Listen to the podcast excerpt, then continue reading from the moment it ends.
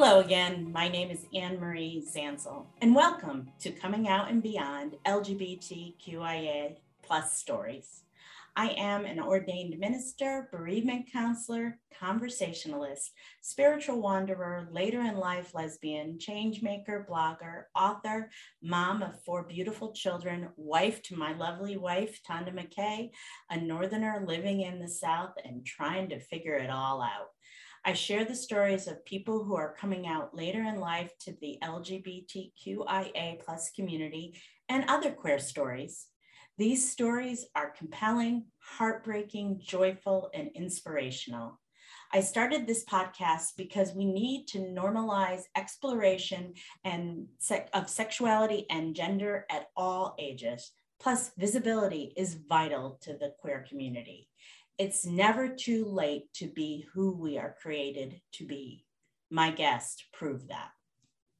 Rebecca is a mom of three who works as a clinical psychologist specializing in reproductive mental health and parenting. Over the past three years, she made the incredible, difficult decision to end her marriage and leave Orthodox Judaism to live authentically as an openly gay woman. Welcome, Rebecca. It's so nice to have you here.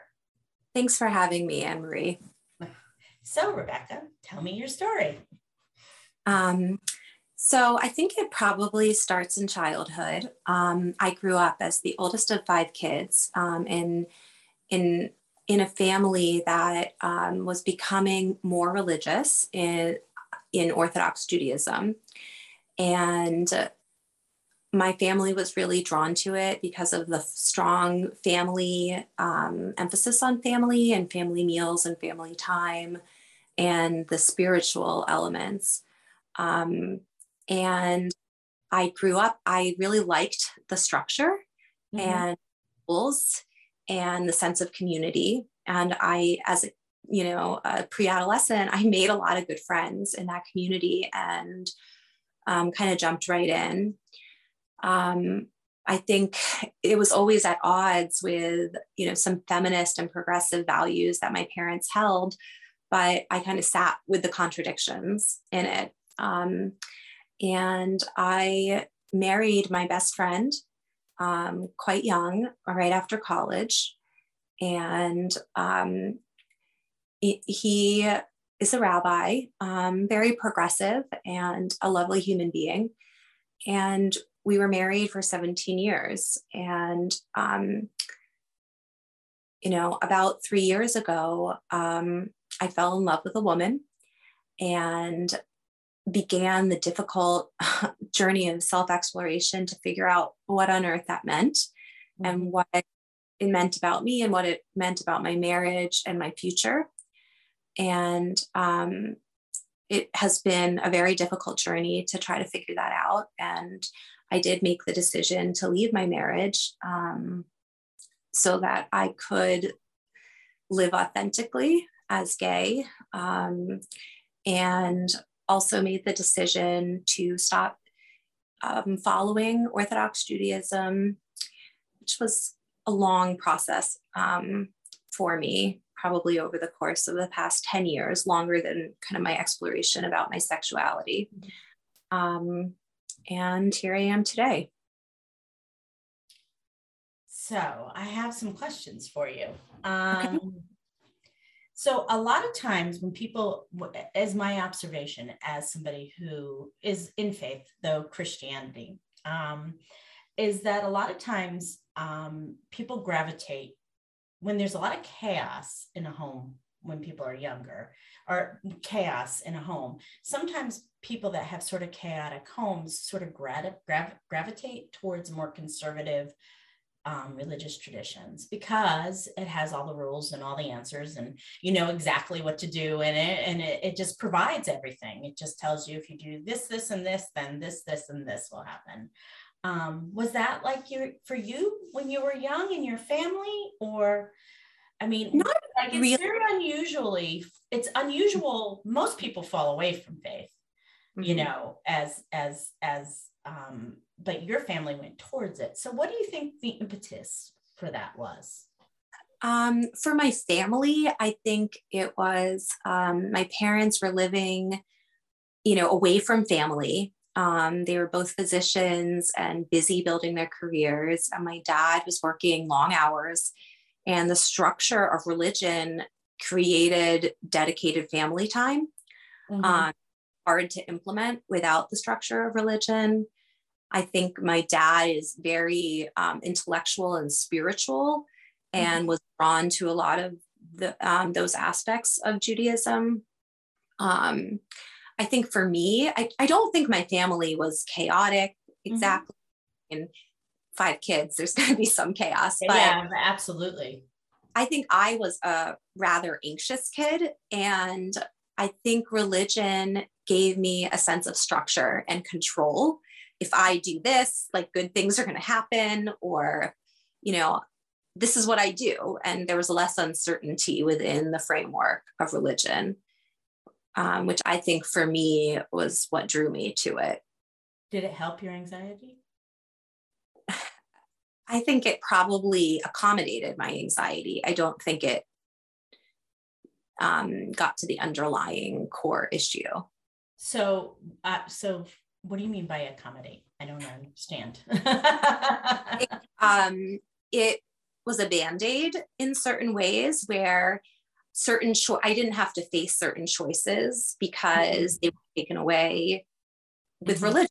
You know, it's like, I didn't have to go to the big public high school where I had to deal with, you know, hundreds of classmates. I could go to a school where I literally had three kids in my class. Mm-hmm. Um, and so for kind of being socially anxious, if I could do it under the framework of religion, I could make that choice. I didn't have to face certain fears. Mm-hmm. Um, I also kind of had an idea of, like, what's expected of me. What are my next steps in life? What am I supposed to do? And having the sense that, like, there's, you know, a reason, and I'm supposed to serve God in these ways, I think I found found appealing and gave me a sense of safety and comfort. Mm-hmm. Um, but I do think it didn't get to the core of why I was anxious. It just helped me avoid certain situations that might have been triggering. Well, because you and I have talked, and because you were, you know, I mean, I, I, I view, it was interesting, Rebecca and I were talking, and I view her as, like, such this modern career woman, and, and she is all that, but she was talking about not having ever been in a bar before, or not going out dancing and drinking. And I was like, God, I, I, I didn't even think about that with you. And mm-hmm. so there were things as you grew up in modern, modern America, there were things as a young woman you didn't do. Like, and so what are some of those things? So I grew up modern Orthodox, where there's more of an integration with sexual, sec, um, secular culture and yeah. um, religious culture. So, you know, all of the rules aren't followed, but I, I think there were, you know, stricter gender expectation roles. And, you know, to some extent, boys were allowed to experiment sexually or with drugs or alcohol, but girls who made that choice were seen as, I mean, I hate to use the word, but they were like a slut, or, mm-hmm. you know, they're not good girls. And I was a good girl. girl. I followed the rules. I think I had a lot of social anxiety. So the idea of, like, dancing at a concert or totally terrified me. But if I didn't do it because I was religious, I had something to hide behind. Um, so I, I didn't go to a concert until I was in my thirties. Um, mm-hmm. I don't think that's true for every modern Orthodox teen. Mm-hmm. Uh, a lot of modern Orthodox Jewish teens do go to bars, or, um, but a lot don't. So there's some mm-hmm. variation there, but I didn't go to a concert. I didn't go to a dance growing up. Like, you're not really supposed to touch, um, people of the opposite sex, not even like a high five. Mm-hmm. Um, And as I went through high school, I became more religious um, in that regard of, like, following those rules and dressing modestly, like going from wearing pants to not wearing pants. Mm-hmm. Mm-hmm. So let me, a quick question. Can you drink in modern Orthodoxy? You can.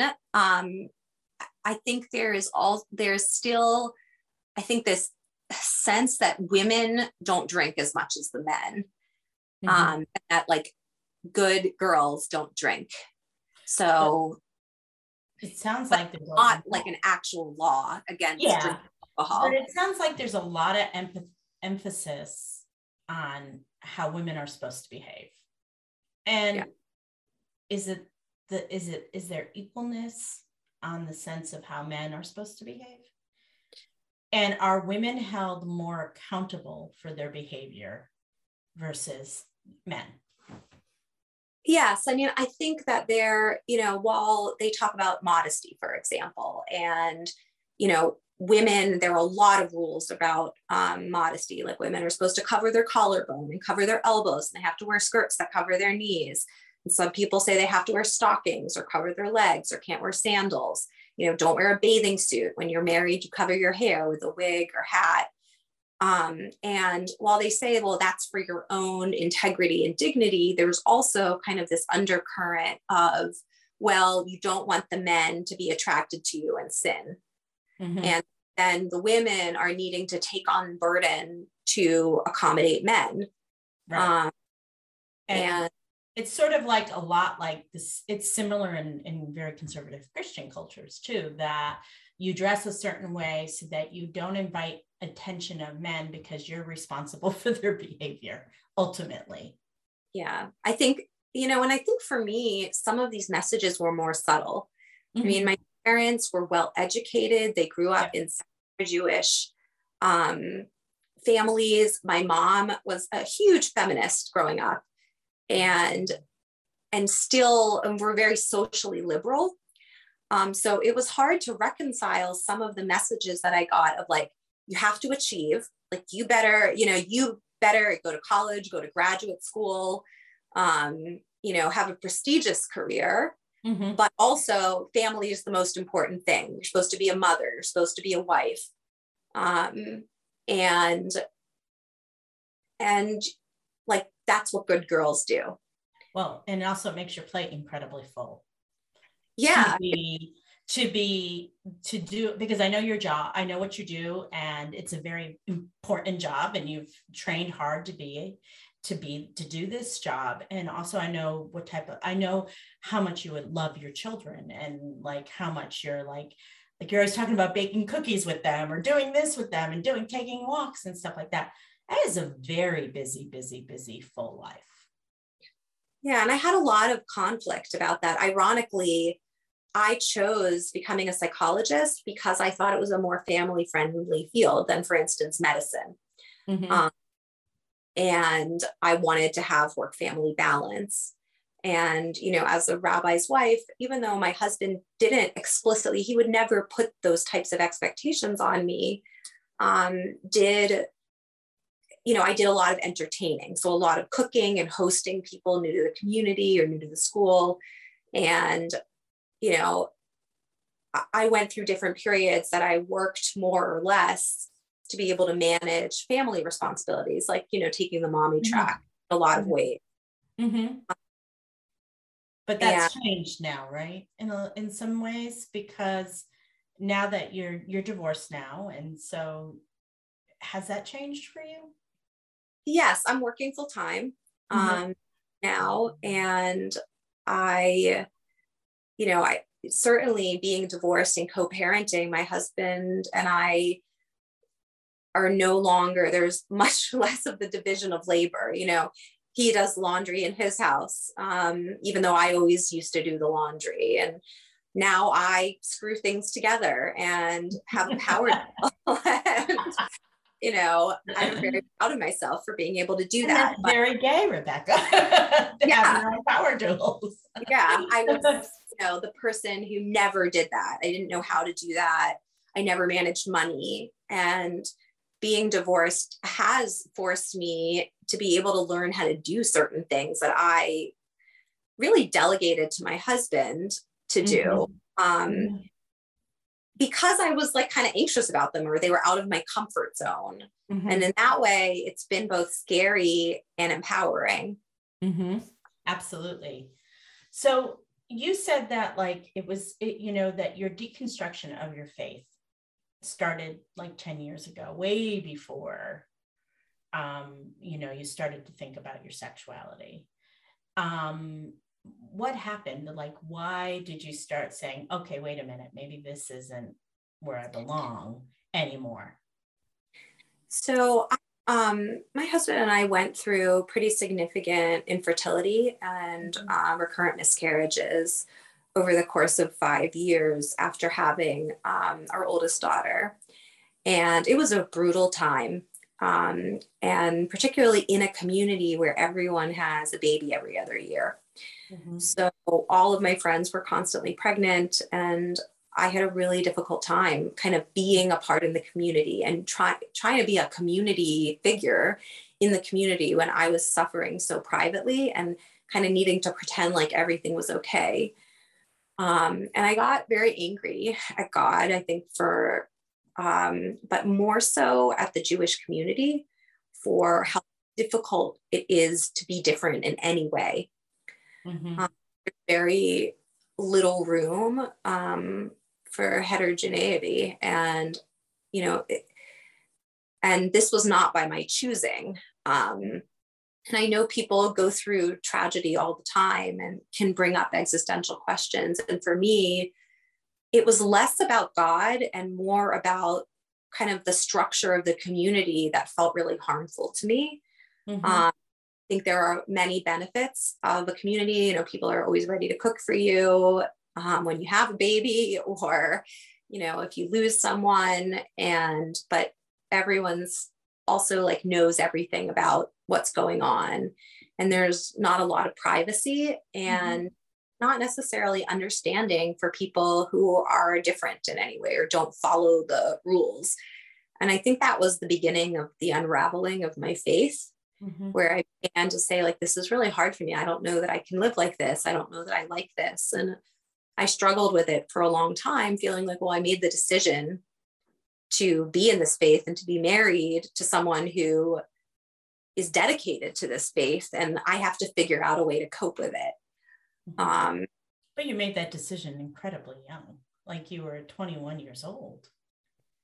Yeah. And I thought I knew everything. Can I ask you a quick question? You keep, you know, you, you've mentioned Good Girl a couple of times, and I was thinking about, about how, when a good girl follows the rules, everything should, like, how, like when you, you know, like, if I'm a good girl, this, this, and this will happen. Well, you were a good girl, and you still are a good girl, whatever that means, right? And and so you you had to struggle with something that that for some people comes very easily, and you really had to struggle. Did that is was that the like, hey, listen, I've done everything right. Um. Why is this happening? Like, when I look at my ordination pictures, Rebecca, they are so painful for me to look at, because it is the last time, the last picture of myself, my ex-husband, and my four kids standing in front of a church with my robes on. Yeah. And it was like, fuck God, I have been such a good girl. And like, my world just got torn apart when I came out.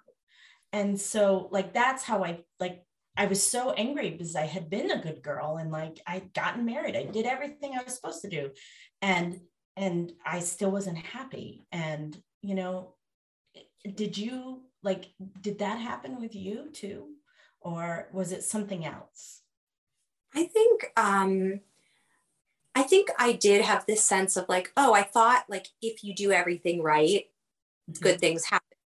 You dot your I's and cross your T's. Yeah, and I did. It's like, I studied hard, so I got into college. I went to graduate school. It's like, you just, you know, you're nice to people, and people are nice back, and this like cause and effect. And so the, you know, the fact that I couldn't get pregnant and people around me were getting pregnant did feel really unfair. So then I had this realization, okay, like, life isn't fair. Mm-hmm. I was wrong to expect that it would be fair. Mm-hmm. uh, but um, I think I felt very constricted by the structure of the Jewish community, in that I felt fake. I felt the necessity to put on a face and be like, I'm okay, it doesn't matter. And I didn't want to do that for the sake of the Jewish community. I wanted privacy to mourn. I wanted the ability to explore, to act out my anger at God mm-hmm. that I didn't really have. Like if I wore pants, you know, someone's going to report it back to the principal that, you know, the rabbi's wife is wearing pants. And I just, I wanted more independence than I had from the mm-hmm. Jewish community. So for me, I didn't want to follow all the rules. And I didn't, I kind of felt like, well, God's going to understand if there's a God. I think at this point I sort of landed on agnostic. Yeah. I don't know, but I didn't really feel like God would care, but I, I knew if that other people would care. No, I don't think God would care. care you know? And that I didn't like it, that other people could dictate what I could or couldn't do if I didn't really want to. I think yeah. I felt very frustrated. Like it wasn't really part of my values. Mm-hmm. to maybe not wear pants, but I felt like I had to, or to cover my hair because that's what you do if you belong to this community. And I don't want to make people upset. Mm-hmm. So being a good girl came at a cost to my. Well, and also worrying about what other people think, right? Yeah. I've always been really good at that. Yeah. But you're actually have really, really grown because so. Yeah. As you unpacked all this stuff, did it start opening doors for you to consider other things? And I'm talking about specifically about your sexuality now. And I know you met somebody, and that's often the, we in our later in life community, we call that a catalyst. Um, and there are some women that, you know, come out and they haven't met anybody, but there are some women that meet somebody and all of a sudden, like um, it makes them start to question their sexuality and question that, oh my gosh, maybe I'm not straight because I find this person attractive. So yeah. what happened I mean, with you? I think I, you know, I think certainly I thought, you know, maybe the stress of, and I want to be mindful of privacy, but mm-hmm. I kind of thought I wasn't a physical person. Mm-hmm. uh, and, and it was a deficiency in me. Mm-hmm. I never considered that I was gay. I never really thought about it. Mm-hmm. And I, boys liked me in high school and I liked mm-hmm. that they liked me. Mm-hmm. And I, I don't know, I never really thought about it. It also wasn't ever modeled for me. Right. Remember, there was no representation in your community whatsoever. No. And so it never even occurred to me or had you know, that people really did that. I sort of knew about it, but it was on the periphery.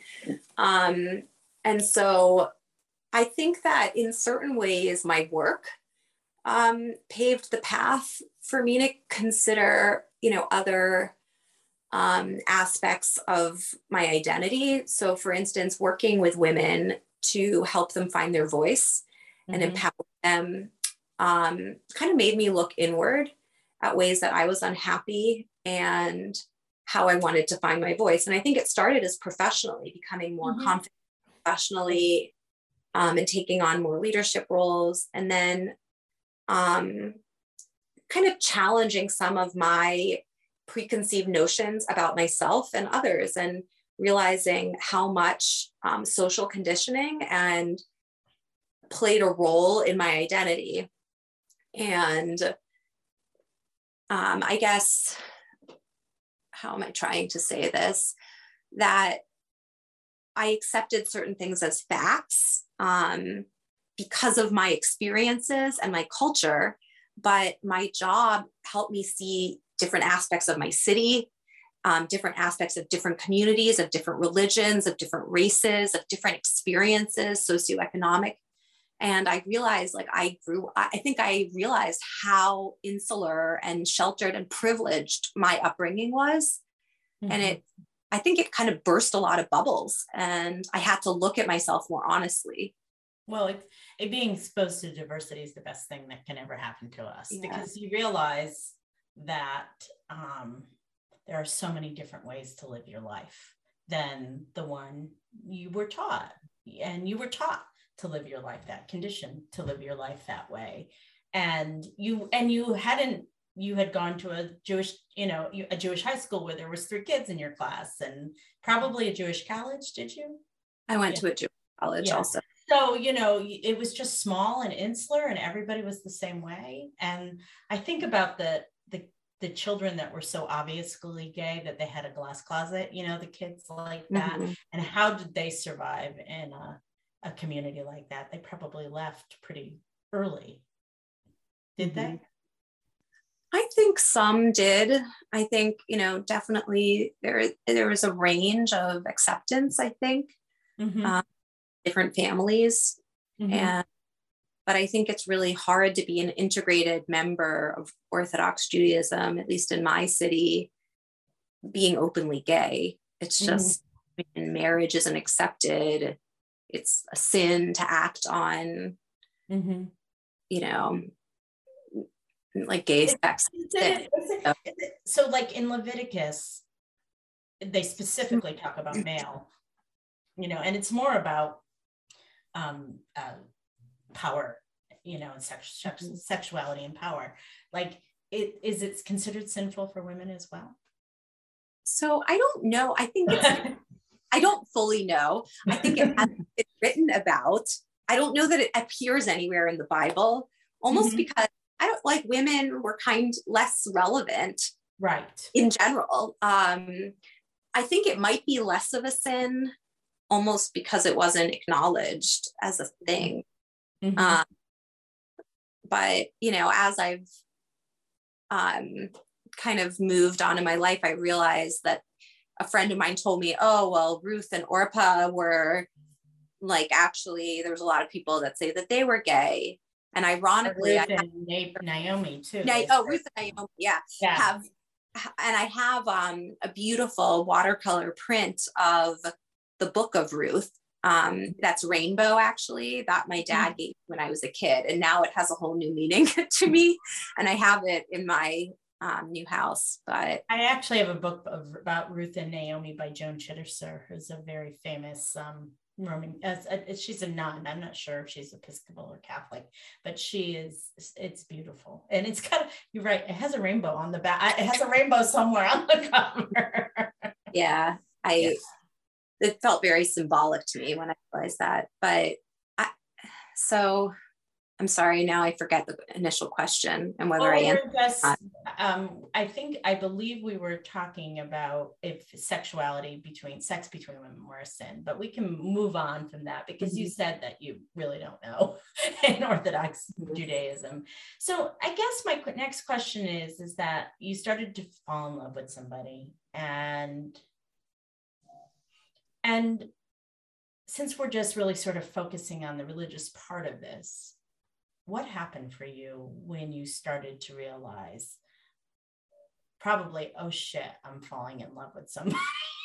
and and it's it's somebody that I'm attracted to and in a way that I've never been attracted to somebody in like before in my life.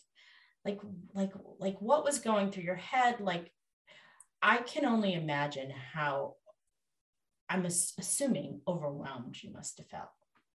Yeah, I, that would be an understatement. I think it's completely destabilizing mm-hmm. to realize that I thought I knew myself, and really um, kind of aspects of myself that I had taken at face value and as facts were suddenly challenged. And I think I am a person that really always likes to strive for the truth, and a value of mine is authenticity and being genuine. And once I started to realize this about myself, I needed to figure it out. Um, I couldn't put it back in the box. I needed to figure out what it meant about me. And I was honest with my husband about that. Um, it was very difficult for him and for me. Um, but I I couldn't accept aspects of myself anymore, mm-hmm. that I was not physical, um, mm-hmm. that, you know, that I could be content um, in a heterosexual marriage. Mm-hmm. And I needed to figure out what this meant about me. And, you know, I stopped being a good girl in, and broke a lot of rules. Um, but did you stop being a good girl, or, or did you become an authentic girl? Well, I guess it depends on, uh, defining it. I yeah. think stop following the rules of my community and the norms. Um, you know, I think it's interesting that you asked before, like, is lesbian sex a sin? And I'm like, I don't know exactly, but it's certainly not accepted culturally mm-hmm. within Orthodox Judaism. So there's this dichotomy of like, what's Jewish law and what's culture? And mm-hmm. I think I have the biggest problem with is the culture, aspects of the culture. There are many beautiful aspects, but mm-hmm. that I like are polarizing or judgmental. So I know this has been a long process for you. It's been a couple of years at least. And, you know, um, what has been the repercussion? I know that you and your ex-husband have a very cordial and loving co-parenting relationship with your children and stuff. But what has been the ramifications for you personally within the community now that you've sort of left it and you're not the um, rabbi's wife anymore? Like, like what has happened, and and how have you overcome some of the things that have happened? Well, I think um, a lot of people are either personally hurt by my decision, don't agree with my choices, um, and aren't talking to me. Mm-hmm. Um, there have been some people who have reached out in incredibly warm and authentic ways and supportive. Um, and there's some people that talk about me behind my back or won't sit with me. And I don't fully know entirely. I mean, I am isolated from the Jewish community. I'm not participating in a lot of the activities that I used to, which I know is hard for my kids who still go to a Jewish day school and synagogue. Um, but I don't feel able to do that right now. Um, to some extent, I'm isolated. Mm-hmm. I also feel free of needing to do something that I don't believe in. Mm-hmm. Mm-hmm. How do you really? How do your kids feel about you? Um, like, I know we want to be really respectful of their privacy as well, but how is it for them as, as be like, you know, mom's done something that um, is not quote unquote acceptable within the community. Um, how have you, let me ask it like this. How have you helped them navigate that? Um, I think through honesty. I think acknowledge how difficult it might be and how strange it is to see your mom go through a transformation mm-hmm. that impacts so much, um, and have used it as an opportunity to talk about diversity and different choices and love and acceptance mm-hmm. of different people. Um, you know, I think there are times that it's really hard for my kids. Mm-hmm. Um, that I'm not there with them during certain religious events. Um, and I think it's hard to understand, I mean, kind of from their developmental stage about the complexity of uh, my decisions and the situation.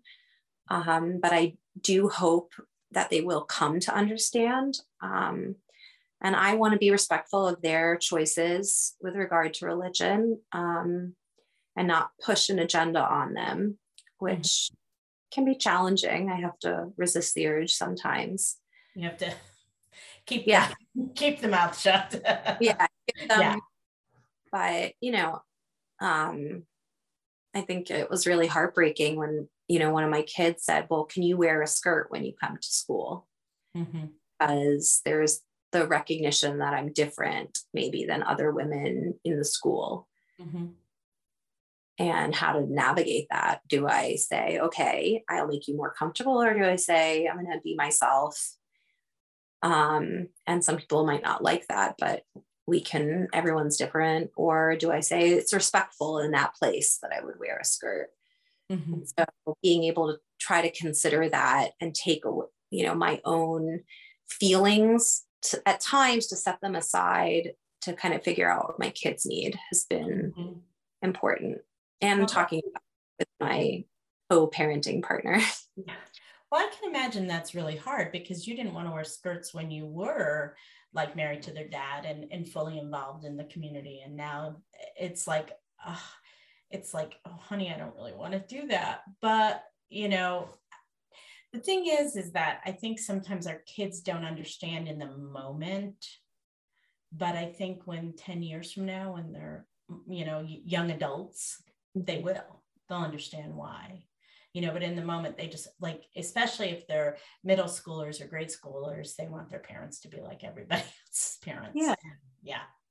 And that's, I think that's challenging whether kids are young or my adult children had a hard time with that too.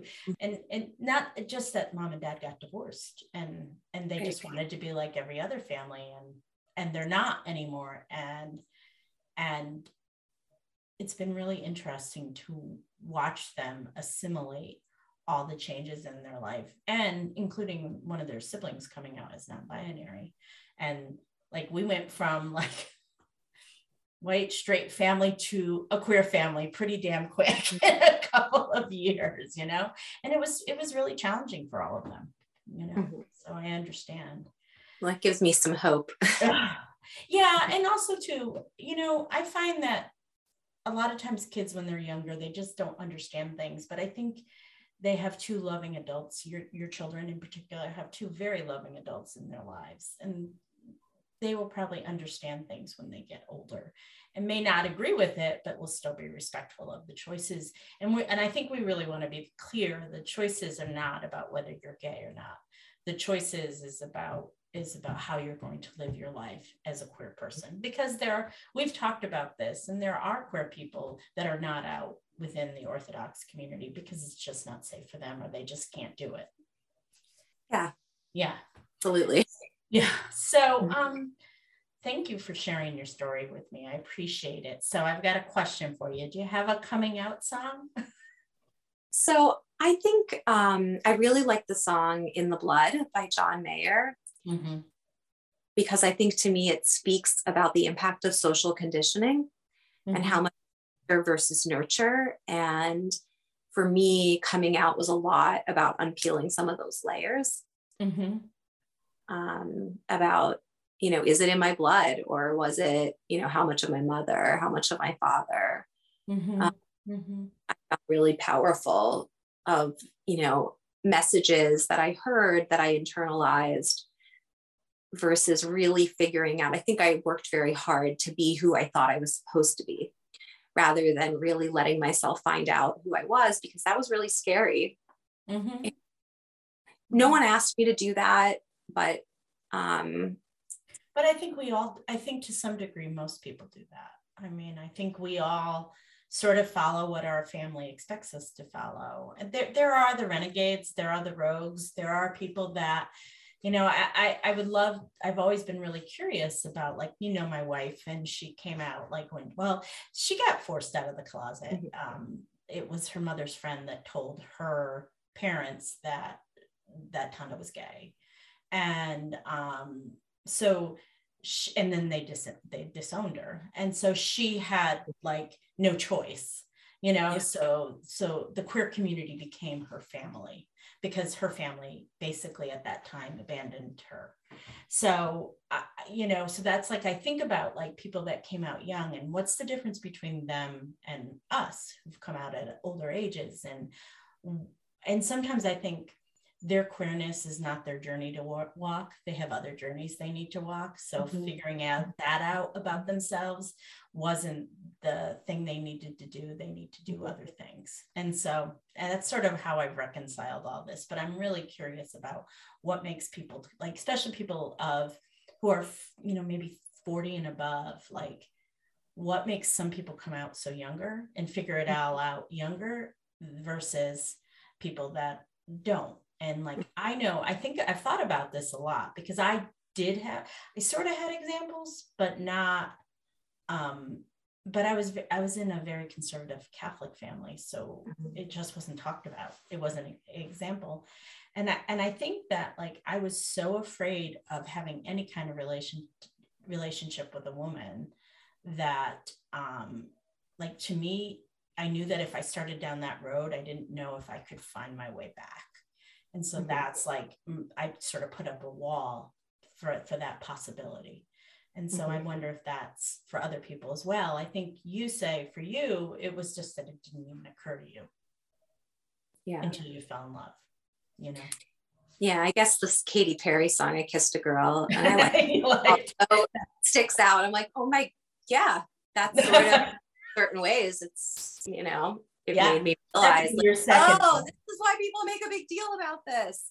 Well, yeah, and it's, oh, this is what, yeah, exactly. Why do people make a big deal about this? And like, I didn't understand any of that stuff until it happened to me. Like I, I was a skeptic about love and passion. I thought that was just sort of bullshit that was in movies and happened to an occasional person. I didn't see that in my life at all. It was really funny. My older sister um, uh, once shared something about that. And I remember I was like, oh, I don't want to talk about this with you, because she's fifteen years older than me. So okay. she, she's sort of like a mom image to me. And I'm like, and now I wonder if I was just terrified of it, because I did, like, now I like think, you know, like she was my sister. I should have been able to talk to her about something like that. But I was just terrified because she, she has a wonderful, loving relationship with her husband that she's been married to for fifty plus years. Mm-hmm. So um, how about a book? Is there a book that really changed your perspective?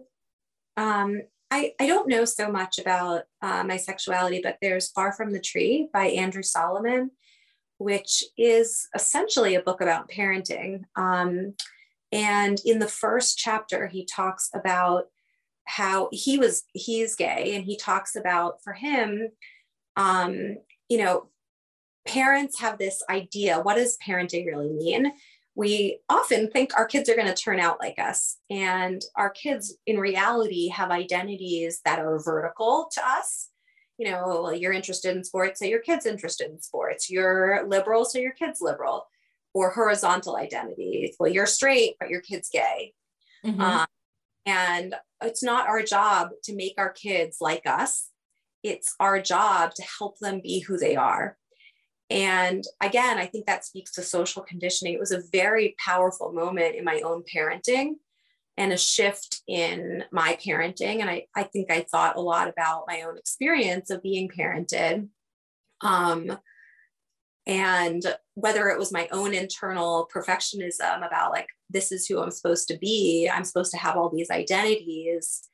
I think it's very liberating to think about this type of parenting. And then his book goes on to give examples of um, parenting kids who are very different, have very different identities, from um, parenting a child with schizophrenia to parenting a criminal. Um, wow. That sounds like a great book. I really sort of want to, yeah. It's sort of like all nine hundred pages. Um, oh my God, nine hundred pages? It's, I don't know if I can commit to that.